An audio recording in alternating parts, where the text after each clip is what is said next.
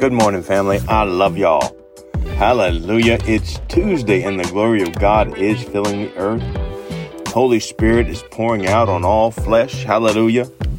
I was thinking about the message I got yesterday, and I thought about the song Do Something by Matthew West. When you get a chance, listen to it.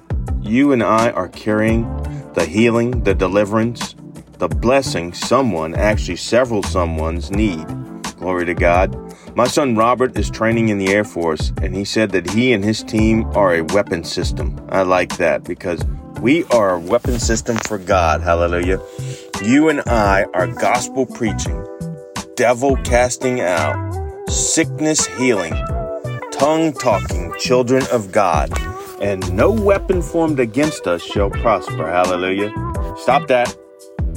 We walk by faith, not by feelings. I heard a couple of y'all say, I don't feel like a weapon system. Put your feelings in your pocket and walk and live by faith and start destroying the works of the devil right now. Hallelujah. I'm fired up. The devil has been attacking me. Even this morning, Holy Spirit woke me up at 5:35 a.m. and I rolled over and got up and the enemy reminded me how sleepy I was and said just a couple more minutes just you just shut up, devil. God gave me a word and I'm going to get it out and my family and friends we are going to enforce and maintain the victory that Jesus won for us at Calvary. Hallelujah. Woo! Come on somebody. The war is real, but the victory is a done deal. I like that. Dad rapping. Uh, all right. I love y'all. All right. So today is Tuesday. It's Will You Be Made Whole Tuesday. Let's get into this. The scripture is from John chapter 5, verse 6, and I'm going old school using the King James Version.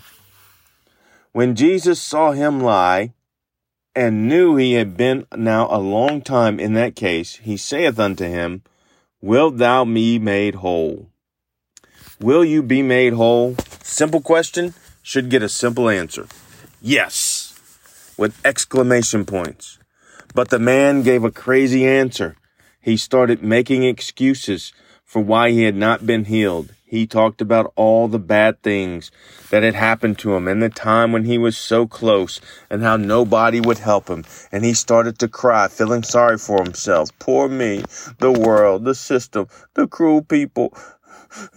Y'all help me out now. You know some of the excuses we make. We make some really good ones. Legitimate reasons for why we don't have the success that we say we want. We all use them. I use them. I wrote about many of, of mine in my book, Victim to Victor. I know I'm, uh, I know I'm making an excuse, and yet it's so much easier to stay jacked up and make an excuse than to answer the simple question with a simple reply. Yes. Yes, Lord, I will be made whole. Yes, Lord, I will be healed. Yes, Lord, I will be successful. Yes, Lord, I will pursue my purpose. Yes, Lord, I will be wealthy. Yes, Lord, I will be a good husband or a good wife. Yes, Lord, I will be a good parent. Yes, I will be made whole. I will encourage y'all to read verses 7 through 10 on your own. My quick summary is this. Jesus ignores the excuse. Thank you, Jesus. Hallelujah. He speaks a word, which the man obeys and the man gets healed and people criticize him for being healed. Haters gonna hate. Get your healing, get your deliverance, get your prosperity, get your wonderful relationships, and don't fret the haters. Glory to God. I love y'all. Be made whole today, right now.